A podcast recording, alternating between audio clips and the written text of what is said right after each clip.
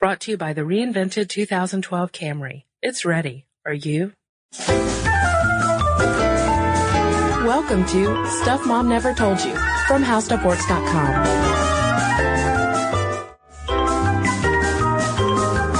Hey there, and welcome to the podcast. This is Kristen. And this is Molly. So, Molly, on the podcast, we've had a couple of discussions about birth control. Yes. And in response to that, we'd gotten some listener mail from a number of women who uh, made talked about how birth control does not work for every woman, especially with uh, the hormones. Um, a lot of times they would try different, especially oral contraceptives, and the hormones would just kind of throw their body out of whack, and uh, it was a really frustrating process for them. And along those same lines, uh, some of those same listeners brought up the IUD, which is a form of birth control that we're hearing about a little bit more um, in the media. Yes. But this is truly, and I'm stealing this from you because you mentioned this earlier. This is truly something that our moms probably never told us because the IUD has a storied past. Oh, yes. I'm sure there are women of a certain age listening to this podcast and hearing that we're going to start talking about IUDs, aka intrauterine devices. And they're probably shocked. They think we're about to advocate death and awful, And awful infertility. infertility, awful things for, for women out there. But, uh, the IUD is really experiencing sort of a resurgence in the United States. But the question we want to talk about today is why is it even having a resurgence? Why is it so unpopular to begin with? Because when you start listing the positives, it's great. It's 99% effective as a birth control method. Uh, there's a huge upfront cost, a few hundred bucks to insert it, but then, uh, you know, there's, that's it. You don't have the monthly cost of something like birth control. But only 2% of women in the United States use it. 2% of women who are on birth control. Why? So before we answer that question, Molly, I think that we should just briefly say what exactly the IUD is. Let's. Let's. Uh, it's different from the pill. You don't, you don't eat it. You don't, you don't shoot it. I guess the closest thing you could, uh, you could compare it to would be the ring because it's a, uh, it's a, about an inch long and it's T-shaped and a gynecologist inserts it into the uterus where it stays. And then there are a pair of strings that, uh, hang down from it.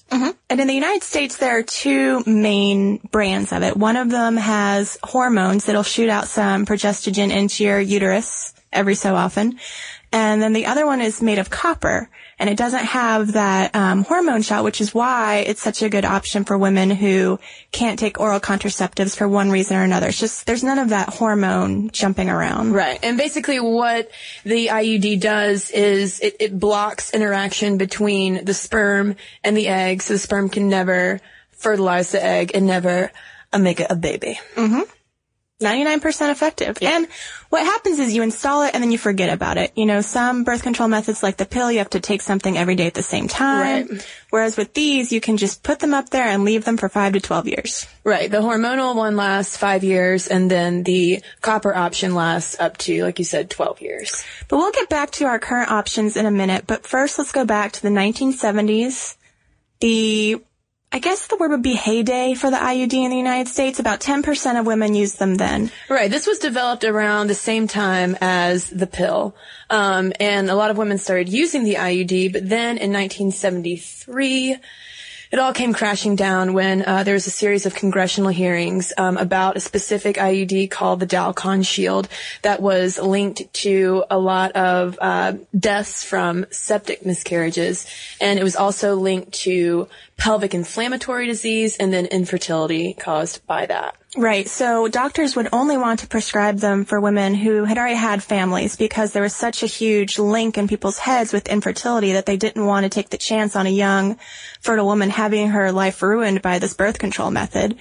Um, but you know, part of the problem was is that at that time they weren't doing a lot of testing for STDs.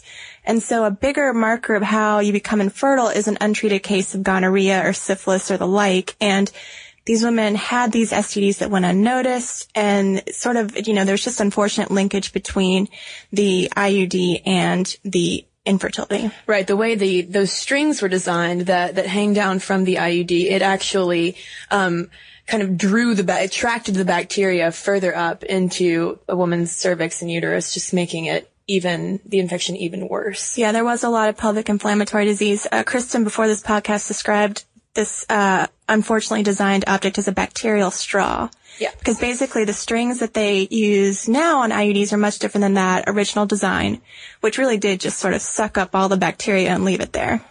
But at the same time, uh, this this bad press did not seep over to uh, European and Asian women as much at all. Right. When the U.S. pharmaceutical industry just basically stopped researching this and making this, that effect wasn't felt elsewhere. Yeah, and the interesting is uh, today China is one of the leaders in IUD development. It's a very uh, popular birth control option in Asia, and in France, I think 23% of women who are on birth control use the IUD, as opposed to, like you said, 2% of women in the United States. Yeah, in China, like you said, they're the big leaders in this. 45% of married women use an IUD. Mm-hmm. It's pretty pretty staggering.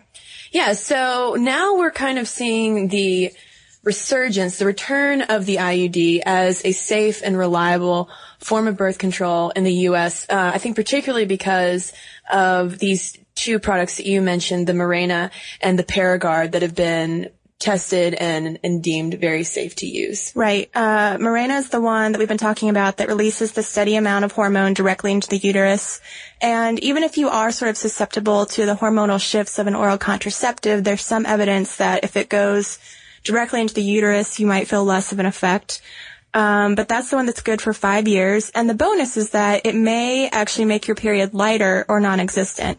Uh, one possible benefit. There may be some spotting, but that's one possible benefit to this. Right. And on the flip side of that, the Paragard brand IUD, which is the one that's made out of copper, um, has been shown to increase bleeding. you will probably have a much heavier flow for uh, the first few weeks after it's inserted, but um, gynecologists um, say that that will taper off. Now, one effect of this sort of generational gap about knowledge of the IUD is you may not be able to easily find a doctor who can insert the IUD. Uh, they did some study where, you know, people in medical school very rarely learned in lectures how to insert one. You know, if they happened to see one when they were out on rounds or observing another doctor, that might be how they learn. But now we have a lot of doctors who don't necessarily know how to insert the device and may not recommend it to their patients because they're still in that old research mindset. Right. And being able to correctly insert the device is a huge part of whether or not it's going to, to work for a woman because there is a chance that after it's inserted, if it's inserted improperly, it could slip or shift and, uh, it's not going to a either work effectively or um, it could actually cause uh, pelvic perforation, um, which can heal back, but you know still be cause of some discomfort. It's pretty rare, but interestingly, it seems to happen most to young women who haven't had children. We mentioned earlier that doctors tended to, to recommend this form of birth control for women who had had their families, but it's still a perfectly legitimate birth control for women who haven't had babies yet. It just might be harder to insert and there might be more of a chance that it would sort of dislodge itself in the first few months. So it's very important that women who choose this method uh, do self-examinations regularly to make sure that the string from the IUD is still about where it was before. The length mm-hmm. of the string hasn't, you know, it hasn't disappeared. It hasn't gotten longer to indicate it's coming out. You do have to check that pretty regularly. Right. And as far as availability of an IUD goes, you might have to do some searching around. Um, for instance, an article published in Slate magazine found that only 58% of family planning clinics in the U.S. even offer the IUD. And even those that offer it may not be as willing to give it to these young women who haven't had children because of that old research, but also because it's important to remember that like oral contraceptives, uh, the IUD does not protect against sexually transmitted diseases. So it would be preferable to have a woman who's in a long-term monogamous relationship, you know, get this method of birth control.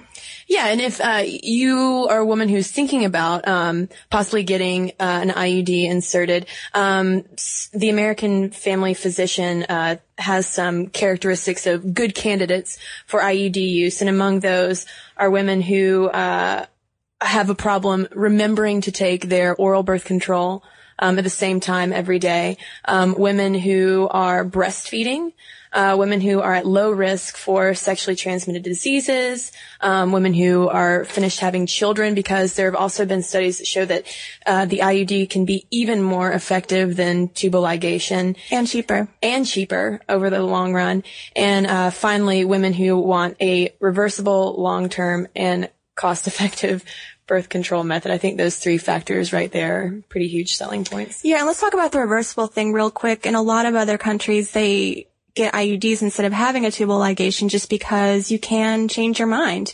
You know, sometimes women do make that decision that they're done having children, but for whatever reason, then later they regret it. And so the chance of regret can be lower if you have this reversible method because as soon as you take it out, baby factory is ready to go. ready to go.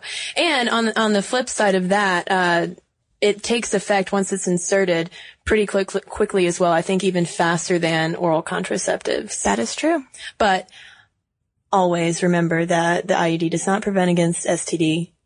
So condoms in that case are necessary. Good job, Kristen. It's my public health announcement I like it. of, of the week. So that's a little bit of information on this non-hormonal method of birth control. Um, you know, definitely ask your doctor if you're interested. It's it's going to have to be a discussion between you and the doctor. Everybody's body's different. That's true.